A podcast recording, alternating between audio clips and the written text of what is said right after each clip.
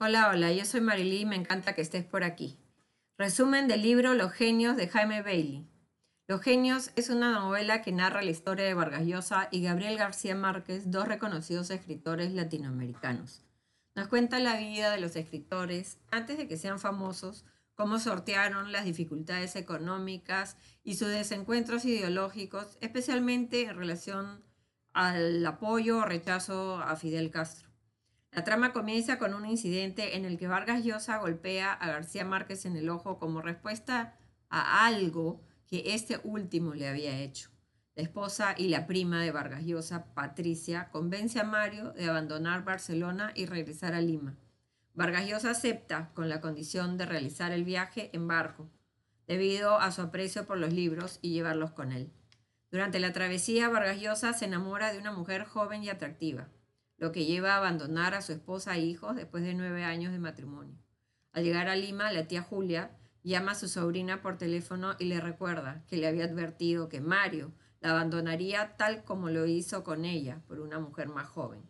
Patricia en Lima llama a Mercedes, la esposa de Gabriel García Márquez, con quien tenía una estrecha amistad y un vínculo de comadres. Le cuenta todo lo que ha sucedido y Gabriel García Márquez le dice eh, ven cuando quieras a Barcelona, yo te doy mi casa, como úsalo como un refugio. Mientras Vargallosa se muda a Estados Unidos para vivir con su pareja y se encuentra con su madre, pero no desea volver a tener contacto con su padre, debido a los maltratos que éste le infligía tanto a él como a su madre. Posteriormente le ofrecen la oportunidad de realizar un documental en República Dominicana, donde tiene su primer encuentro visual con Isabel Presley. Por otro lado, Patricia viaja a Barcelona, se hospeda en un hotel y sale a una discoteca con García Márquez, su esposa y algunos amigos, quienes le revelan que Vargas Llosa frecuentaba prostitutas. Gabriel García Márquez le aconseja que se divorcie de él. Además le ofrece llevarla al aeropuerto, pero antes hacen una parada en el hotel para recoger sus maletas. Finalmente Vargas Llosa regresa con Patricia, quien le revela su viaje a Barcelona y lo confronta por su infidelidad con las prostitutas.